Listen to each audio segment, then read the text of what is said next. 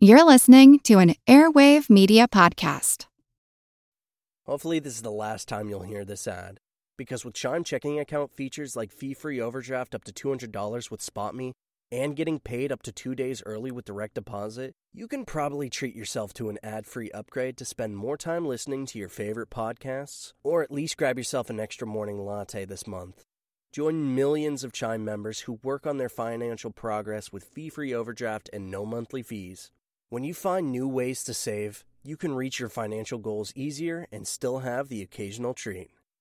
Take more control of your finances and say goodbye to monthly fees. Open your account in minutes at chime.com slash goals 24. That's chime.com slash goals 24. Chime. Feels like progress. Banking services and debit card provided by Bancorp Bank NA or Stride Bank NA, members FDIC. SpotMe eligibility requirements and overdraft limits apply. Terms and conditions apply. Go to chime.com slash disclosures for details. Hey, it's Motley Fool Money co host Dylan Lewis here. If you're listening to us, it's because you love following the stock market and learning about business stories. If you're looking to keep learning and unlocking your potential, then you should check out the Think Fast, Talk Smart podcast produced by our friends over at the Stanford Graduate School of Business. Think Fast, Talk Smart is the Webby Award winning best business podcast that's received nearly 43 million downloads and is the number one career podcast in 95 plus countries, so you know it's worth your time. Each week, host and Stanford lecturer Matt Abraham sits down with experts to discuss the best tips to hone and develop your communication skills, from making small talk that leaves a big impression, to keeping your nerves in check while speaking, to being more persuasive. Whether you're working on your elevator pitch or planning an important meeting, Strong communication skills are important in business and life in general. That's why you'll hear from pros like neuroscientist Andrew Huberman on how to manage speaking anxiety, as well as speechwriter, best-selling author, and friend of the fool Dan Pink on how to take risks in your communication, and psychologist Kelly McGonigal on how to harness nervous energy to fuel powerful presentations. All that and so much more available on the Think Fast, Talk Smart podcast. So what are you waiting for? Listen every Tuesday wherever you get your podcasts or on YouTube.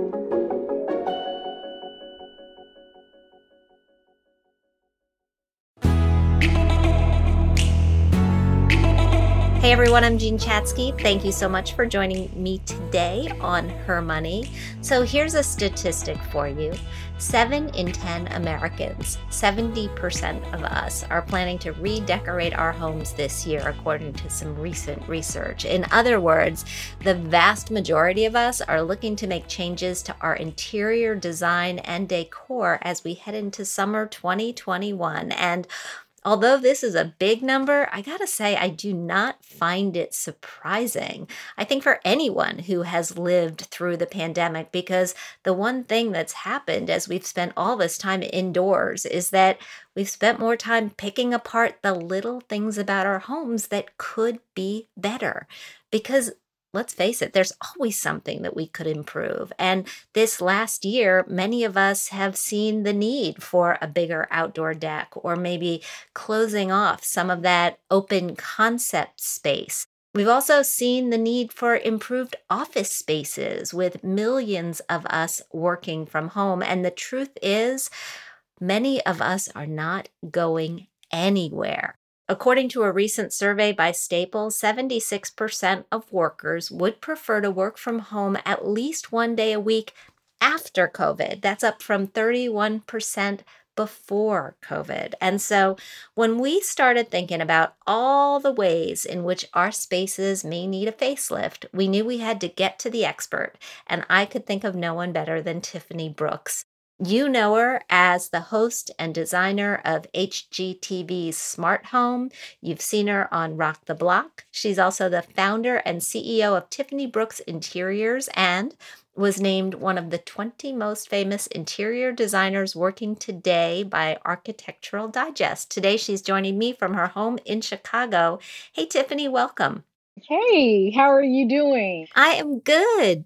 So you have been doing this a while. You started your firm, I know, about a decade ago. Can you tell us a little bit about how you got your start? Oh my gosh, my start was very, very odd.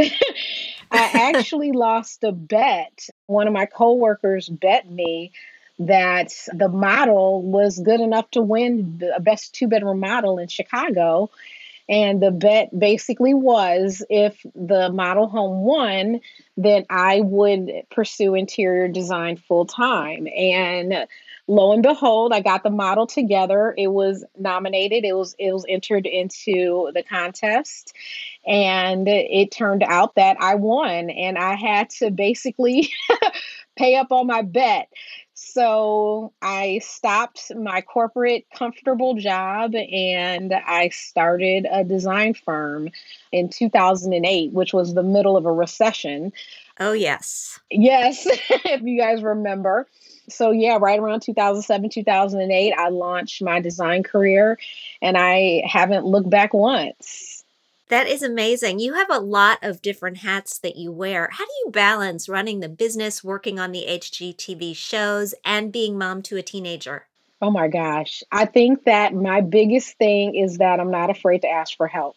I have a wonderful staff that help and I and I hate to call them my staff. I have a wonderful team that I work with that help me throughout the day to day. They keep me straight, they keep me informed you know, they let me know, you know, what's coming up. And my son is, I'm blessed. He's a kid, but he's very self sufficient. And I hate to say it, sometimes he keeps mom in check. You know, I feel like that. you know, he's very grounded. He's my little Virgo, so he's an earth sign. And so he's very grounded and he seems to simplify ways to do things so eloquently. But I, I definitely have the support and calendars and time management is is definitely key in my world. So, what I love most about your style is that it's accessible. You know, I feel like when it's one of your spaces, I feel comfortable. Tell me what you've seen trend wise as Americans have been spending more time at home this year. What are they asking you for? Well, you hit it basically on the head. There people want livable spaces. I'm not saying that gone are the days or the high designed, you know, spaces that, you know, are only gracing the magazine covers. We're seeing more and more real homes with real storage, real, you know, kept clutter, I should say. People aren't asking anymore for a $2,000 chair. They want an ottoman that can hide, you know, their remotes and things like that. When company comes over, they want durable fabrics on their sofa, you know, because they have a five year old who loves peanut butter and jelly. People want function now. They want function and they want form, but they don't want it to look too precious or too fussy. You know, I feel like that, I feel like the pretension in, in design is slowly more and more stepping away. So hopefully it's not just a trend, it's something that we're stepping into into being more and more accessible and more and more reachable luxury, I should like to say. Accessible luxury. I totally agree with you about the clutter. There is something about being in your home all day long that clutter just makes it harder to think. It's harder to right. get anything done when you could at any moment drop your work and clean up. Exactly. Oh my God. And that is one of the things. People like their stuff and they like their stuff accessible, but they want it to be kept. You know, they want it not to be cluttered. They want it to have everything to have a place and a place for everything. And, you know, and we're finding that home offices are definitely on the rise for spaces that people are asking to be made over. Because, like you said, seven out of 10 people, you know, working from home. That's a big number. And it's it's 70% of the country basically. So eh, why not want to have, you know, your spaces look and feel presentable so you can take on your day, so you can have a better and more productive workspace balance. I'm going to come back to the home office in just a second because I do want to talk about room by room what are the important elements? Where you splurge where you save. But mm-hmm. are there any trends that are happening right now in home design where you're thinking oh that's just covid and that's going to go away hmm. Wow. I think that right now that everyone that is actually redesigning their spaces i think that that might be going away very soon because It, it is so huge the impact that COVID is having right now. I think that there is going to be some sort of settling in the remodeling world because right now you can barely get appliances. And I just heard today that a very, very well known paint manufacturer is totally out of their semi gloss paints. So that is very, very telling. Everybody is at home and everybody is rethinking their spaces. And with us going into springtime, especially in the northern and the Midwestern states, we're now reaching for the exterior spaces to be done too, not just the home offices and the kitchens, but the whole house, like you said, room by room. So I'm thinking that the whole renovation craze within itself is going to be something that we see slow down post COVID. Okay, so my heart just stopped, Tiffany, because as my listeners know, I'm renovating and this has been a two year slog because it got stopped and started so many times during COVID, but we've just finished drywall. We are getting there with the paint. Please tell me that it was not Farrow and Ball or Benjamin it, Moore because those are the paints I'm not, using. It was okay. not. It was not Farrow and Ball and Benjamin Moore. I love it. Okay. All right. I can't handle another delay. I think my head might explode. I want to prepare you there will be delays and i want to prepare all of your listeners for this. There will be delays. And that's just the, the way of the world. The supply was not ready for the demand of all of us to be at home looking at our spaces and wanting a remodel. We just weren't ready. Nobody could have anticipated this. Um, but like you said everybody everybody 70% of us are at home and renovating Hopefully, this is the last time you'll hear this ad.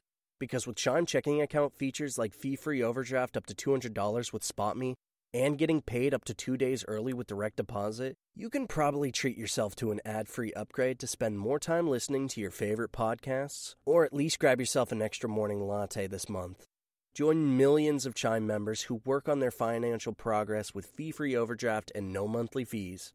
When you find new ways to save, you can reach your financial goals easier and still have the occasional treat. Take more control of your finances and say goodbye to monthly fees. Open your account in minutes at chime.com slash goals 24. That's chime.com slash goals 24. Chime. Feels like progress.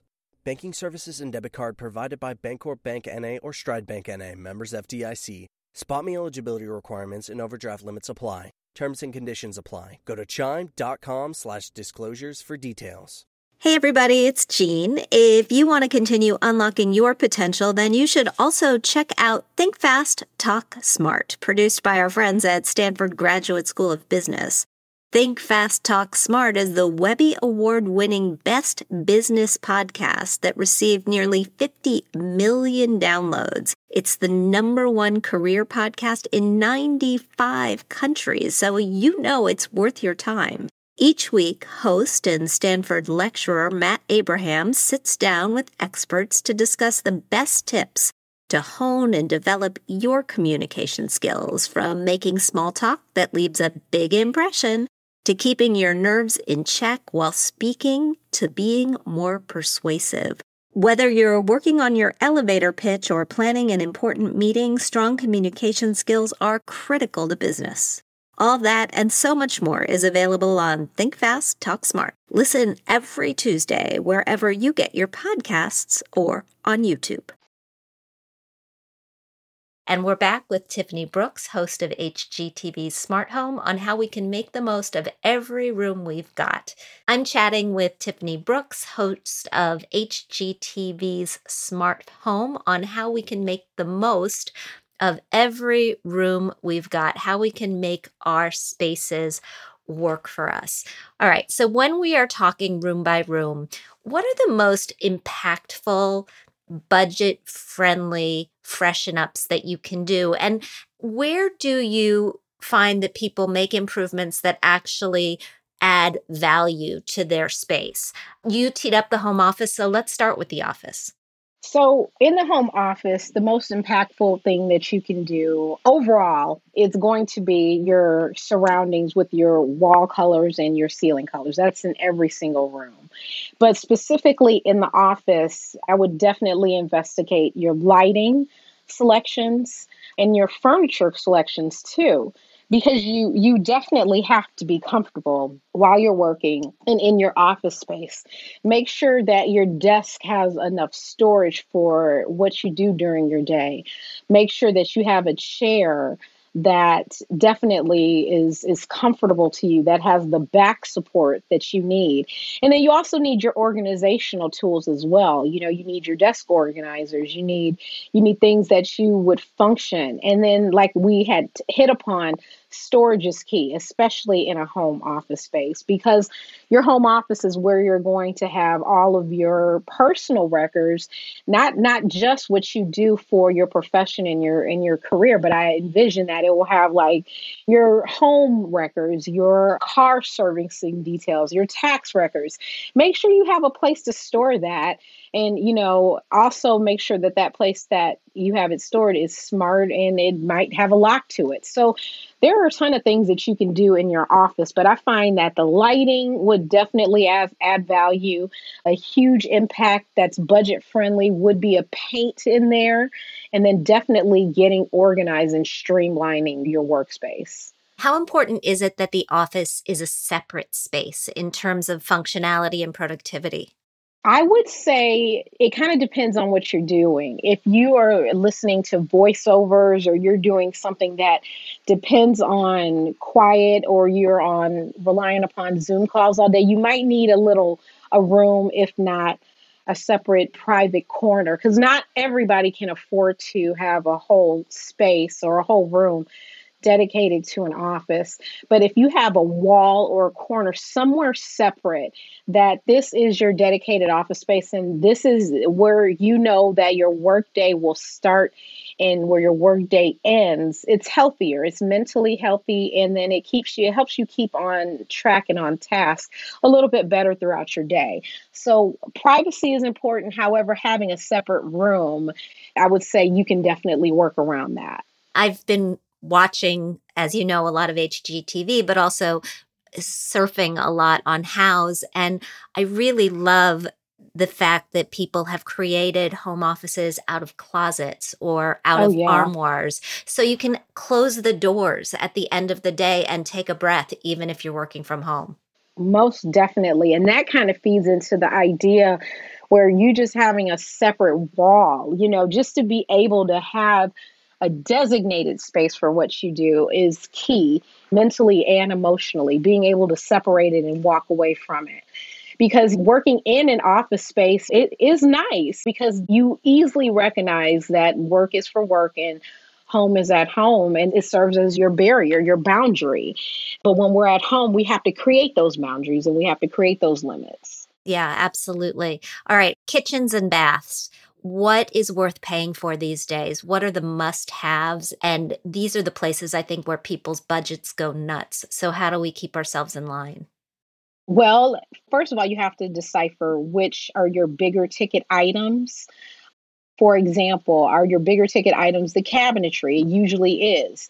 Can you then go into a painted situation to where your cabinets are good, but it's just a different color that you want to have? That's a way for you to definitely save some money. Is it a simple thing to where you're just redoing your lighting scheme in there? Instead of having an island, can you have a really, really cool piece of vintage furniture? You know, that, that might be a savings depending on your style. Floating shelves versus cabinetry is also a thing that you can do in your kitchens to save a little bit of money. And in the bathroom, do we need a tub anymore or is a shower sufficient? A shower is definitely sufficient, but in homes, I would say for resale value, at least one tub. You know, I typically think about all types of families when I'm designing a home and consulting on a home floor plan. Moms still like the idea of having bath time, you know, with the kids and things like that. And, you know, just as long as the house has at least one tub in it, I would say you're you're doing fine. What about bedrooms and master bedrooms or primary suites, as we're calling them these days, in particular, I keep hearing the advice that you should get the television out of there, that this needs to be almost a, a place for you to just decompress and relax and get away. Do you agree? I do agree. I haven't necessarily gotten rid of the television altogether because we still have those sick days, you know, to where we do want to lay in bed and just watch Netflix all day. But what I have started doing is finding creative ways to hide the television in the owner suite or the main bedroom is what we're calling it now in the main bedroom. So hiding them can be anywhere, putting the TV behind a beautiful armoire cabinet. Maybe it is something where it's hidden in in that workspace area. If you have, if you are dealing with a smaller space, you have that armoire and you have a TV mounted behind it, and then you have a desk area. In a larger space, you know, maybe it's, it's something to where you can actually mount a TV called the frame on the wall and it basically is a piece of art. It renders art when your TV is not in use. So that way you have the best of both worlds. You have a large scale piece of art on your wall, but when you want it to function as a TV in your bedroom, you can swap it just with the click of a button. Yeah, absolutely. That sounds like a great solution. You've got a new show called $50,000 Three Ways or 50K Three Ways, yes. premiering at the end of the month. I like the whole philosophy of this show because it's budget based. And when so many people, myself included, embark on a home improvement project, sometimes that budget just goes out the window.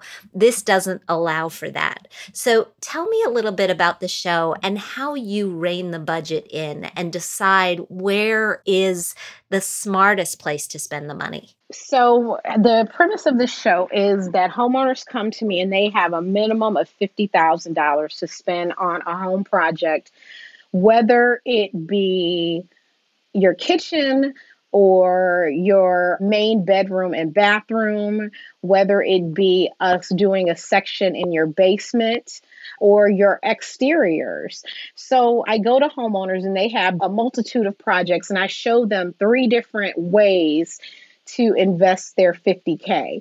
So I'll come up with a plan for that main bedroom and bathroom. I'll come up with another plan for that kitchen, and then I'll come up with their a third plan for their exteriors.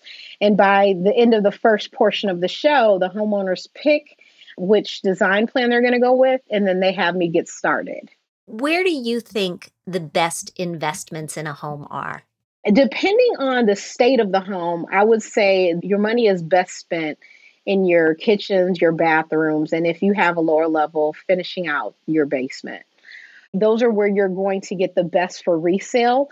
However, if you are in a position to where you're not worried about resale, I suggest that you really, really dig into what you want out of your house.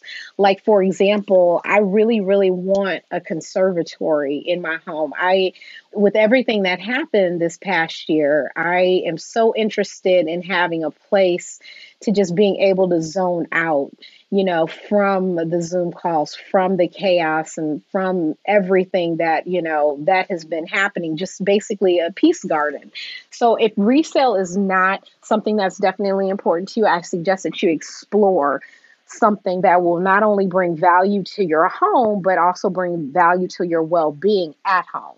Such an important point because I think what people forget when it comes to putting money, particularly into a home that you're going to be in for quite some time, is that renovations are cyclical, right? 15 mm-hmm. years down the road, you're going to have to look at it again. Exactly. Exactly. They are and they and they do and you want to try to beat that curve, you know, try to create something timeless and something that you love versus something that is a huge trend right now. Well, I could talk to you all day, um, but I know that we oh don't oh have that gosh. luxury today. You are such a pleasure. I love watching you. As I said, can you just tell us all a little bit more about where we can find you? Of course you can. So you guys can find me on Instagram, Tiffany Brooks Interiors. And then also I am I have obviously teamed up with staplesconnect.com for your remote renovation. That is going to be the remote office redo. That is going to be what is going to be keeping me busy with Staples Connect for the next couple of weeks, I should say. So, what we're doing is we're finding one lucky winner that is going to get a $10,000 Staples Connect renovation and they're going to get up to $10,000 worth in Staples products. And they're also going to get a consultation with myself. So I'm going to help them spend that money. And all they have to do is upload a picture, hashtag remote office redo, and then post that on Instagram, Twitter, and upload a picture of their home office. I want to see them. So all entries are being accepted up until 5 4, May 4th. And then you guys can go and visit staplesconnect.com slash remote office redo to get like official rules and everything like that. So Staples is going to have me busy out here redesigning someone's remote office. So I'm excited about that. So I am switching my brain all the way over into home offices because I got to help whoever wins this create the home office of your dreams. Oh, and also too, um, with that, an additional 20 winners will also get to win $1,000 to spend at Staples to upgrade, you know, their workspace or whatever they need. So yeah. Hopefully some of our listeners will be among those winners. I know, I'm hoping. So yeah, they can just visit the Staples Connect website to submit their photos and everything. So here's to one of your listeners being able being that winner. I would love love love to help one of them out with their remote offices. This is going to be so cool. Thank you so much for visiting with me today. I appreciate it. No problem at all. I had fun. Oh, good. And we'll be right back with Kathryn and your mailbag.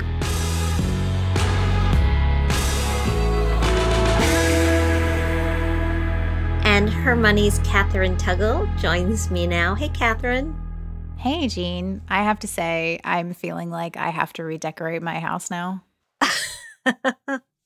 I'm kind of feeling like I, I need to get to the end of this project. I mean, literally, when she said that about the semi gloss paint, my heart just jumped up to my throat because that's all I need is one more delay. Oh, no. And I know, I know. I know that so many people are feeling exactly the same way that I am.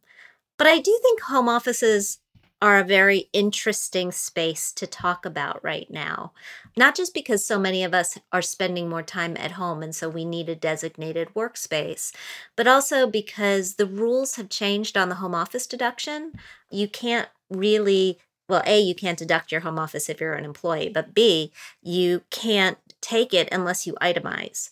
And so I think it makes it a little easier to just say, okay, I'm going to use this space that is a nursery during the day to be a home office at night or vice versa. You know, it gives you a little bit more flexibility. Right.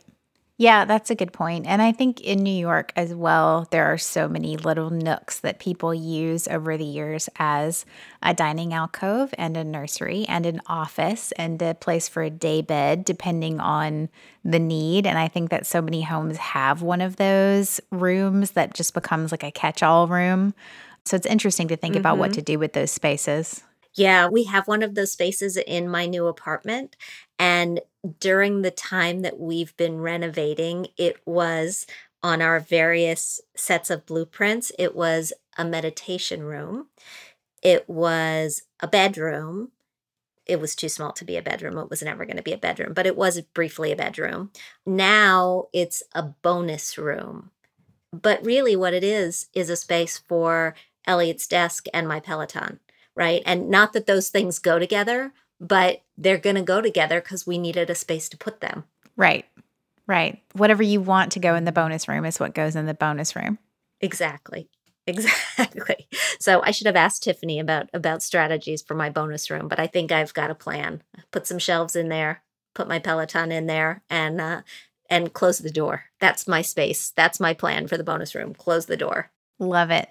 She was lovely, and I know that we've been talking a lot about renovation in the past couple of weeks. I just, these days, I can't get enough of it. And I suspect that our listeners are like me. Oh, yeah. Well, the stats every time I read the news, it's, you know, the majority of Americans are doing something to fix up their spaces right now because we've just all been staring at the same walls for so long. We're looking for ways to improve. Mm hmm. 100%. All right, let's dig into some of our mailbag questions. Yeah. Our first question comes to us from Lindsay. She writes Hi, Jean and Kathryn. I love your podcast, especially the mailbag segment. I have a question. I'm 39 years old with a six year old son. I got divorced about four years ago, which wiped out my retirement savings as I had to buy my ex husband out of our home. Financially, it has been a tough few years. However, I'm finally turning a corner where my salary is starting to exceed my expenses and I'm feeling good about the future. I'm lucky to be in my dream job, which includes enrollment in a public employee pension system. I anticipate staying with this employer or at another employer within the same retirement system until retirement, at which point my pension payment and Social Security should exceed my retirement needs. I also plan to have my home paid off by retirement. My question is going forward what is the best vehicle for additional retirement investing? My employer offers a 457 plan but no match, and I exceed the income eligibility for a Roth. Does it make more sense to reduce my tax burden by investing in the 457 or just invest in a regular brokerage account since it's unrestricted and I can use the money at any age for any purpose? Thank you for your podcast. It has helped me tremendously. Well, thank you so much for writing, Lindsay. And I'm really glad to hear that you have turned the corner. It also sounds like you've really got your planning under control. I mean, the fact that you know that you'll have enough from your pension and Social Security at retirement to exceed your retirement needs says to me that you've actually run the numbers on this, which is fantastic. I'm so glad to hear it. So I'm all for saving taxes. And the 457 plan, yes, will allow you to do that. But I also think you may want to consider putting some of the money into an IRA, a non deductible IRA, with the idea of converting to a Roth. You exceed the income for a Roth, but nobody exceeds the income for a Roth conversion. So that would involve leaving some money on the sidelines to pay any taxes on the Roth conversion, but it'll allow you to have something that you don't have right now, which is a pool of income at retirement that you will be able to draw from tax free. I think having buckets of money, both taxable and Roth or non taxable at retirement, is advantageous for a whole lot of reasons. I also think, though, that you are at a point where sitting down with a financial advisor to plan this out and take a look at the benefits of putting money into a Roth pool and how that plays out over the next few decades to come looks for you. The other advantage of Roth funds is that you can use that money to pay for education. And so you haven't said anything here about your six year old and what the plans are for college, but that could enable you to have some flexibility there as well. I'm not saying that I think that you need a financial advisor that you see four times a year or that you need one to manage your assets. I just think sitting down with somebody to make a longer term plan is something that A, you have the money to do right now, and B, would be a really positive step for your long term future. Does that make sense, Kathryn? Yeah, I feel like she may be thinking that because the employer doesn't offer a match, it's not worth it for her to invest, but I still think it is. Well, I'm not saying that it's not worth it for her to invest. I'm just saying that because the pension assets will be taxable at retirement, the Social Security assets will be taxable at retirement she clearly was thinking about a Roth because she wrote that she exceeds the income eligibility for it. And so when you've got a 457 or any retirement plan without a match, is it worth investing? Sure, it's worth investing because it's easy. You get a tax benefit for doing so. The money will come out of your paycheck. It's set it and forget it. You know how much we like that. But there is a benefit to having money on which you've already paid the taxes if you can afford to do that now. And I believe that for a couple of reasons. I believe it because typically our incomes go up over the course of our careers and therefore our tax rates go up. But I also think taxes are just going up in the future, that it is very likely that we will be taxed at higher rates several decades from now than we are right now. And for that reason, having money in a Roth is beneficial. Yeah, that's such a good point. I think we all get lured into a false sense of security when taxes get set for a few years. And it's very easy to think this is how it's going to be, but that's not necessarily the case. It's also when you look at your retirement stash, and I, I, just went through this exercise with my financial advisor and with Elliot, when we look at our retirement stash and we chart out how much the assets will grow in the future, and then you look at what you're withdrawing and you look at the tax bite on that money, even at today's rates, it's substantial. It is just amazing how much taxes will take out of that. And so, knowing that there is a pool of money on which you've already paid the taxes, on which you never again have to pay the taxes, is like a sigh of relief. And so, I want her to explore that as well. Absolutely. Thanks, Jean. Our next question comes to us from an anonymous listener. She writes Hi, Jean and Kathryn. I'm a longtime listener who looks forward to your weekly podcast. You give me one more reason to love Wednesdays aside from it being hump day. We have a friend who passed away suddenly last week. She lived in a small apartment with her two girls, ages 9 and 13, and their father. Our friend was not married to her girl's father, and she was always the breadwinner. The father set up a GoFundMe to help with funeral costs, even though my friend's family assured him they were covering all costs. We have no idea where that money will go. Several concerned friends in our group have made a collaborative effort to raise money for the girls, and some have voiced concern about all the money ending up going to the father. We have zero faith that he would use it to benefit the girls in any way. So far, we've collected almost $10,000 and counting, and more people are donating every day. My question is how do we gift this money to the girls? Some suggested giving them this money every month toward their school expenses or even creating a trust fund. In a perfect world, we would not want their father to know that this money even exists. Is that even possible? What should we do? Thank you so much. Wow, this is such a sad letter. I'm really sorry for your loss and your friend was very lucky to have people like you in her corner who are thinking of her girls and their welfare. To answer your last question first, I don't know if you can do this in a way where the father doesn't know that the money exists.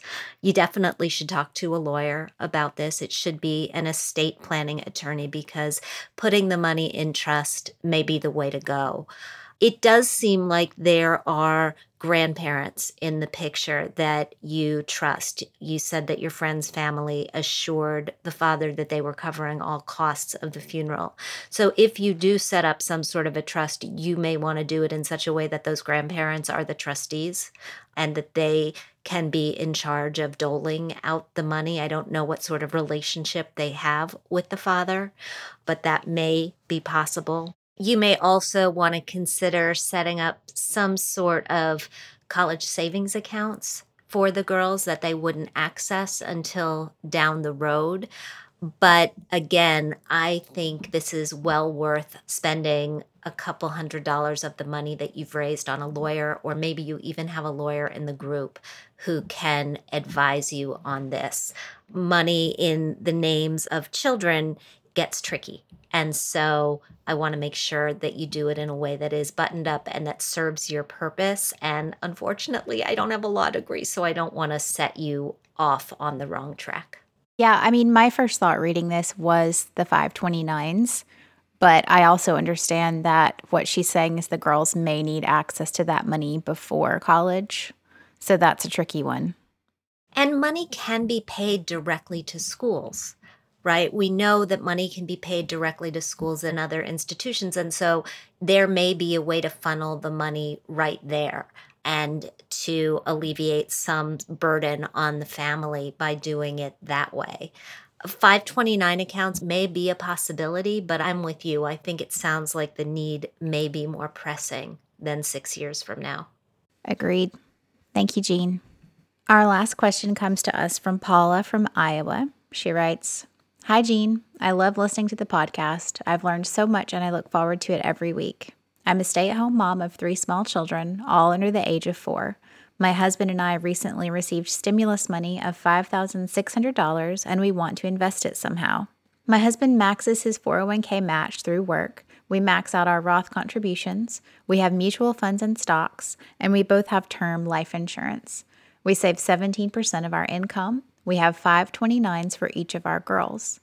I've heard of friends opening a Roth IRA for their children, and that if we put in about $2,000 now, it could be close to 1 million by the time they reach retirement. I've also heard of investing in mutual funds in the children's names. I know there are other options as well, and each have their pros and cons. I'm wondering is it worth opening some sort of account for the girls with $2,000 each? Or is it better for us to invest that money and grow it as best we can so that we can gift it to them later, such as a down payment on a first house? Thank you so much for all you do. So, this is a lovely question. Thanks so much uh, for asking, Paula. And let me just dig into a couple of the specifics here. The Roth IRA for the children won't work you can't open a Roth IRA for somebody who has no income. And I'm guessing that your three small children under the age of four have no income. So take that off the table. You could put the money in a uniform gift to minors account, and that would enable the taxation on that money as it grows to be at a preferable rate. The assets of children are, are taxed lower than the assets of their parents, at least until they get to a certain level. And so that may absolutely be the way to go.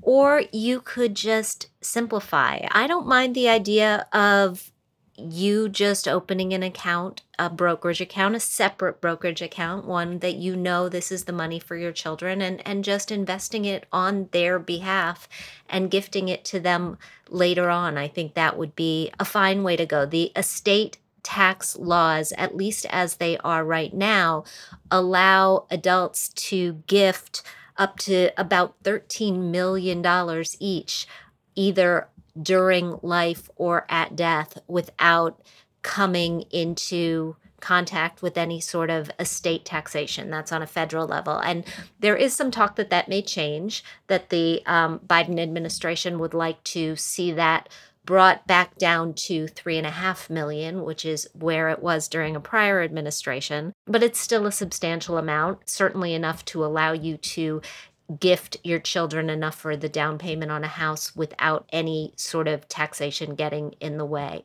The last thing that I want to raise is this idea that we talked about in last question of 529 college savings accounts. You haven't mentioned them, but this is the time where if you want to put money away for college for your kids, it can be hugely beneficial. You invest the money, it grows tax free when you pull it out, you don't pay any taxes on it. And in Iowa, the 529 College Savings Plan actually does offer an annual tax break for contributions. So you would get a tax deduction on your state return.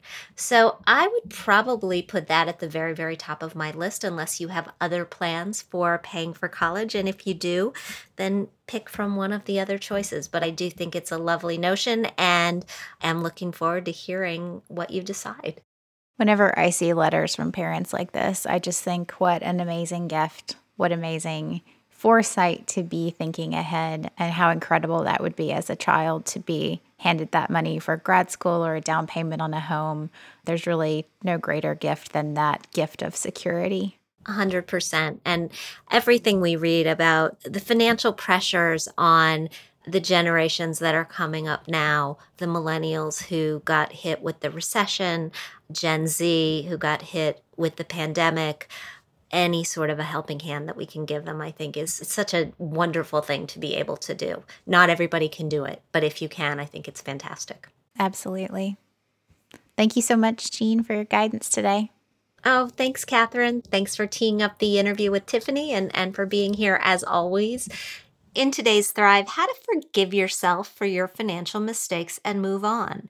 We've got so much on our plates now more than ever before due to increased pandemic responsibilities that we've all taken up over the last year. We've got jobs and careers and partners and families and those all important questions about what to make for dinner every single night. It is no wonder that understanding and processing our relationship with money isn't always a priority. In fact, some days it's probably not even on our radar. But the truth is, our internal financial dialogue and confidence around our money matters touch every facet of our lives. So, when you make a not so great decision around your money, you may experience some guilt since you know that that decision isn't just impacting you today, it's possibly going to impact your future as well. But here's the thing even though we may feel regret, we may feel guilt. Sometimes we feel a lot of it. When we make a mistake, we can move on from it and get to a better place emotionally. At mm-hmm. hermoney.com this week, we've got a look at how we can keep on trucking after a financial setback and get to a place where we're actually excited to check our balances, pay our bills, invest, even budget. So, how do you do that? First, examine what you've learned. To let go of past mistakes, you need to process what you've been through and to congratulate yourself on what you've taken in. Now that you're on the other side of the mistake, you are ready to make better choices. Take time to write down the lessons that have transformed your perspective. Change entails being self aware enough to recognize, to take responsibility for, and then modify your unhealthy thoughts or feelings that have led you down the wrong path. Next, discover your triggers. If you're struggling with letting go of a financial mistake, it may be because you worry about history repeating itself. Much like we have emotional triggers based on past experiences, we have financial ones that may tempt us down a similar path, like overspending or failing to budget. Figure out what your triggers are. Maybe loneliness or boredom leads to online shopping. Maybe excitement causes you to fall prey to get rich quick schemes or investments that are too tempting. Sadness might cause you to avoid paying bills. Examine how your emotions are impacting your judgment, and from here, you can identify new coping strategies to deal with them. We hope you'll check out the rest of the list at hermoney.com and remember the bottom line. You'll have better financial days ahead as long as you choose to let in happiness and success. You got this. Thank you so much for joining me today on Her Money. Thanks to Tiffany Brooks for joining us today to show us all how we can make the most of every room we've got, even when we're on a budget. If you like what you hear, I hope you'll subscribe to our show at Apple Podcasts. Leave us a review because we love hearing what you think. We want to thank our sponsor, Fidelity. We record this podcast out of CDM Sound Studios. Our music is provided by Video Helper, and our show comes to you through Megaphone. Thank you so much for joining us, and we'll talk soon.